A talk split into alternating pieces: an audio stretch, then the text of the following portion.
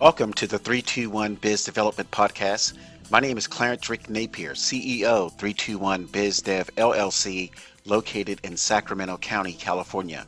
321 Biz Dev LLC is a business development and sales industry think tank. Our business is people, our product is sales performance. In addition, 321 features the most talented business professionals on our podcast episodes from North America and from around the world. 321 BizDev services are available worldwide where the English language is spoken. Our website is 321bizdev.com, powered by sitemarket.com. Podcast episodes are powered by Jive Communications at jive.com. We can be reached toll free in the US and Canada at 833 321 3212. We hope you enjoy today's podcast episode. Well, 321 Biz Development listeners, the title of today's podcast is Why I Will Never Use Lead Generation Companies to Grow My Business. And some sales situations I've been in were ugly. AF. So let's talk about this this subject and this subject may touch some people in the wrong way. Not trying to do that. I'm just trying to paint a picture of how sales is, how it truly is, how sales was before social media, and perhaps, and this is just a perhaps, why there's a reason why there are these things called leads out there. And I'll just sum it up for you right now because it's easy to dupe people into buying them. That's the, the whole summary of why it is easy for lead generation companies to uh, offer these things called leads. But I don't want to get ahead of myself. So let's uh, let me start from where I want to start to make see if this makes sense to people. So let's talk about the background on what traditional sales words are. Okay, the background of traditional selling, they have words that are attached to the sales industry, and those words describe pretty much every um, person in in a, in a, particular phase of selling. I'm, I'm referring to people who are going to buy. And those traditional sales words are contacts, and a contact is a person that that's just out that person is out there in your community. You don't know who they are, they don't know you, but until you introduce yourself or use some type of way to um, introduce them to you or your business. And I'm primarily talking about in a way that's uh, more personal, not digital. I'm, I'm talking about a, a more personable uh, approach to making contact with people, not through Facebook. Even though you know Facebook may count in terms of saying hi, I'm talking about a more uh, engaging process where you get to see the person, the person gets to see you, or you talk to the person on the phone, and and you and that person uh, establish some type of, hey, I know who Bill is, Bill know who's Helen is, and, and it sort of starts like that. Now the word prospect means that through conversation, and 321 does have a a training for that, of how to determine if a person is a prospect and how to take a contact to the next stage, which is the prospect. A prospect is someone who says, you know what, Rick, I'm interested in this product and I have the money to afford it. Now, they don't always come out and say it exactly like that, but in your uh, sales system, there's a way to determine if that person will self identify as a prospect. Then the next sales word is customer. And then some people use the word client. Uh, a customer, in my, in my opinion, is someone who makes one transaction and you may not see them again. And it may not be a high dollar transaction, may be something for $29. And that customer could be a repeat customer, where that person comes and buys more different items from the, the salesperson or the store so when I hear the word customer, I, I normally think of like a storefront or maybe uh, someone that that returns and gets their nails done or, or, they, or they return to uh, maybe a hair salon. Now the word client might be a little might be a word that stepped up a little bit like a client. It could be a, a big transaction. It could be a transaction that takes six months to complete. It could be um, a real estate transaction and uh, you know you're you're selling a house for 200,000 or you're selling a house for 2 million dollars and I believe the real estate transaction uses the word client in their materials that uh, that goes out to realtors. And then the last sales word that describes a person in some part of a sales process is referral. Now, referral is when someone is happy with your service and they tell someone else. So that person that they tell, they call you and they say, "Bill, you know, I need an attorney," or or Bill, you know, I I need um, you know, I need cosmetic surg- surgery services, or I need to buy some insurance, or I need to get, I need to check on some information about a dental treatment. So that's a referral. And just to tell you the truth, a referral is probably the most honored way to get business because you just please someone else who was happy about your service. So when we go to social media, this word lead came out in like 2009, 2010, when social media was starting to hit the, the, scene. And primarily, we're talking about the real estate industry, but other industries also use the word lead, but real estate uses it in a more grandiose uh, fashion. So social media started using this word lead, and this is my opinion. Uh, in my opinion, and I'm a person that has worked in, you know, corporate America and, and at the high level sales um, uh, areas in Los Angeles. And the word lead to me, it it it causes salespeople to have weak opportunities or weak possibilities to sell.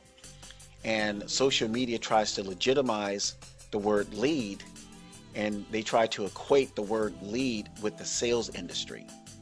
And I'm here to tell people, just and again, my professional opinion, a guy who's in his 50s and someone who has sold a lot in corporate America, a person who has talked to thousands of people as sales trainees or sales trainee prospects, a person who has spoken with hundreds of business owners. And have heard and I have heard this story and I've heard this pain these business owners go through thinking that if they buy leads they're somehow in the in, in a sales situation in a sales environment. And I'm here to tell people that is not necessarily true. I'm not going to say it's it's 100% not true but I'm saying it's a high 90s not true. Now, I can't put all the blame on social media companies and lead generation companies. I will say that salespeople are probably 70% responsible or 70% motivated uh, to buy these leads. So the social media companies and the lead generation companies probably did not have to go too far to get salespeople uh, hooked or interested on the these things called leads. So how was the word lead used before social media? Now, if you think about the word lead, it comes from the word leadership, which has very little to do with uh, social media because uh, people lead, not digital marketing, not artificial intelligence, not, you know, Facebook. And the reason why I mention, uh, you know, digital marketing, artificial intelligence, and, and companies like Facebook and Twitter is because like large companies maximize their their their sales performance using digital marketing. I'm talking about the Apples, the IBMs, the Infiniti cars, the um, movie industry. When they put out something on digital marketing or on websites or or YouTube, they get the bang for their buck because they they are large. And I think what the myth is is that small business owners can get the same bang for their buck or ROI as the big companies, and that's not true. Lead is also used in the field of philosophy. Uh, there are words like uh, like theories and hypothesis, and so when you think about lead, it means lead to a conclusion. So you start with a hypothesis, a theory, and a fact, and so lead comes from that from that um, from that arena.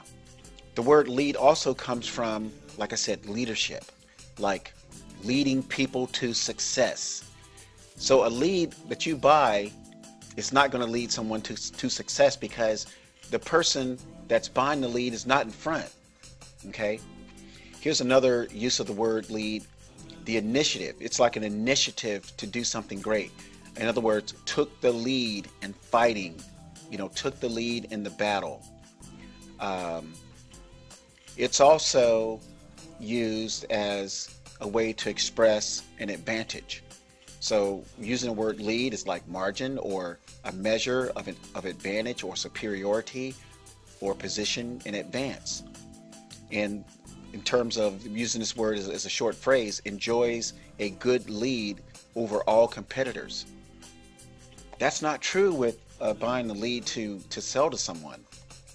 Now here's the one that I'm familiar with in terms of the word lead. Now, the word lead, when I was in corporate America, it only meant one thing that stuck out in the back, in, in, in the front of my mind, and that meant the detectives had a few leads to go on, which means the detectives, when solving a crime, did not have all the information they needed.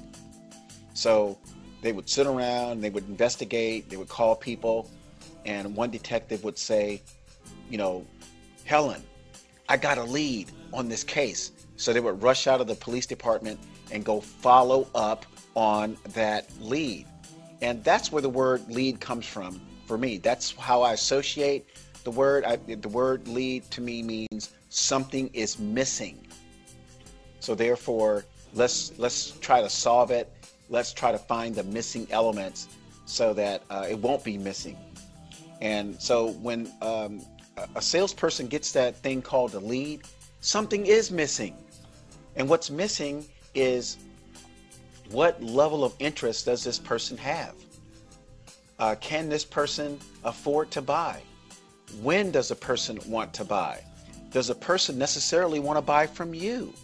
I mean, so all these missing items are present when salespeople uh, buy uh, leads.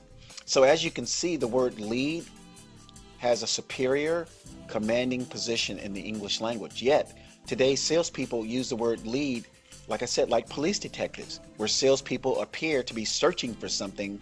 So it's very ambiguous, uh, to say the least. Therefore, in my summary, a lead is a chance, a hope, an extreme possibility to do business. And it doesn't have to be that way people can find their own contacts. They can develop their own contacts into prospects. They can set the appointment.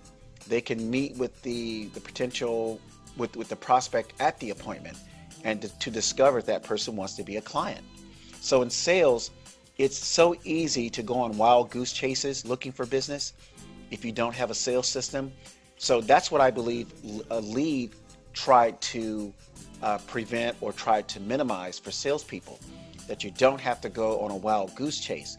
Well, the reason why people go on a wild goose chase is because they don't have a sales system. Just look at the money that is spent on buying leads.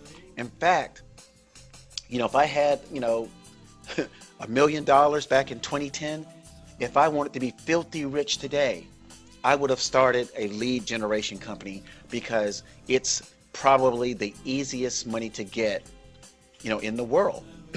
to sell someone a chance, a hope, an extreme possibility to do business. So, how easy has it been for lead generation companies to sell the chance, a hope, an extreme possibility to realtors? It's been very easy. So, the chance to make revenue based on actual lead expenses are enticing. So a salesperson may pay $2,000 per month to make $15,000. So now we're talking primarily real estate. But is this $15,000 every month? Is it every two months? Is it every three months? Now, does it really matter how many months? If you're paying $2,000 a month on top of your other expenses to do business, that's a, that's a significant amount of money to pay to make, you know, ten, fifteen thousand dollars. Like I said, does it really matter how many months? And one month would be ideal. Okay, I paid two thousand dollars. I made fifteen thousand dollars. You know, so I I uh, I made um, I had a profit of thirteen thousand dollars by spending two thousand dollars. If that was one month, I would say that would be pretty cool. But people would still miss the point that I'm getting at. I'm not even saying that making $13,000 by spending two is is a bad thing. I'm saying the point is still being missed. Selling, and this is the point. Selling has always been an entrepreneur activity, not an activity where you pay to play. But Rick, what about if my website generates a lead? Is that is that is that is that really a lead or a contact? But Rick, what if my website generates a lead? Is that really a lead or a contact or an inquiry? Well, you have to think about that for a second. You know, if you have if you have a website and someone comes to your website and they have interest in your product or service, that is far better than the lead because that person is only coming to you. So I don't include websites as uh, lead generation tools. That person, that's the same as the person picking up the phone and calling you directly. They're calling you, your name, about your product. So that does not, so websites do not, um, are not good examples of what I'm talking about today, which is leads. So who has the most power if a salesperson makes a contact from his or her website? Well, it's it's you know it's it's it's the salesperson and the contact because the contact is inquiring about a service, but the salesperson has far more power by getting a contact from their website. So, who has the most power if the salesperson gets an email from someone who was just next in line for the salesperson? Now we're talking about leads and how's how leads work. You know, leads have um, you know the lead companies they have some kind of algorithm person looking for something you're selling that something and voila that person comes shows up in your inbox. Well i think the, the person the, the lead has the most power. So we'll talk about this as we be, as we are about to close. So a question comes to mind. If you're 500 1000 or $3000 lead generation monthly subscription got you a person who wants to buy Maybe the lead generation company sent you a fake lead. You know, a fake digital entity with a fake name, an easily obtained fake phone number that rings, a email that's easy to configure, and fake interest. Do you think it's plausible for a company to say we have 10,000 salespeople who want leads, but we only have 1,200 actual people who have some interest, whether big or small, in buying something? Do you think it is likely that the lead generation company will supplement actual potential buyers and contacts with fake digital entities? You should people should search online to see if there are any legal cases about companies providing fake leads. But for the purpose of this podcast episode, even but the, for the purpose of this podcast episode, even buying fake leads is not a top concern. Suppose the salesperson gets one true lead and three fake digital entities or leads. It would not be strange for people to miss my point again because some people listening to this podcast episode might think, but but Rick, they got a true lead, even though the other three were fake leads. So what I'm getting at, as I said earlier, selling is an entrepreneurial activity to escape the need to be heavily dependent on external inputs to be successful. A lead is an external input. You had nothing to do with it other than paying the money. So buying leads is a major external input that removes the entrepreneurial component from being in business for yourself. Finding the customer or client is the true entrepreneurial component. Just look at how many motivational speakers, sales gurus, empowerment cliches there are, and self help books that are out there. There would be no need for personal development. Personal development from motivational speakers, sales gurus, empowerment cliches, and these self help self help books if salespeople could be successful just buying leads. The old saying, if it's too good to be true, it's probably not true. And that applies here. But people may still not get what this podcast episode is about. I'm sure they're not getting it, but I'm going to try to get to the point. This podcast episode is about a deeper issue that is rooted in the essence of successful selling. This podcast episode is about who is in control in the selling environment. I don't have time to explain the full psychology of the salesperson being in control in the, in the sales environment, but I will tell you that the salesperson being in control benefits both the salesperson and the potential client. In our 321 training, we talk about the power of the salesperson and how that salesperson should not take advantage of a prospect at an appointment because he or she may have this power that I'm talking about.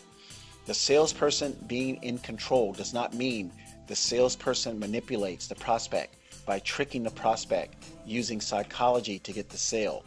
Being in control means the salesperson helps the prospect get the product or service if the prospect communicates to the salesperson that the product or service is needed or desired.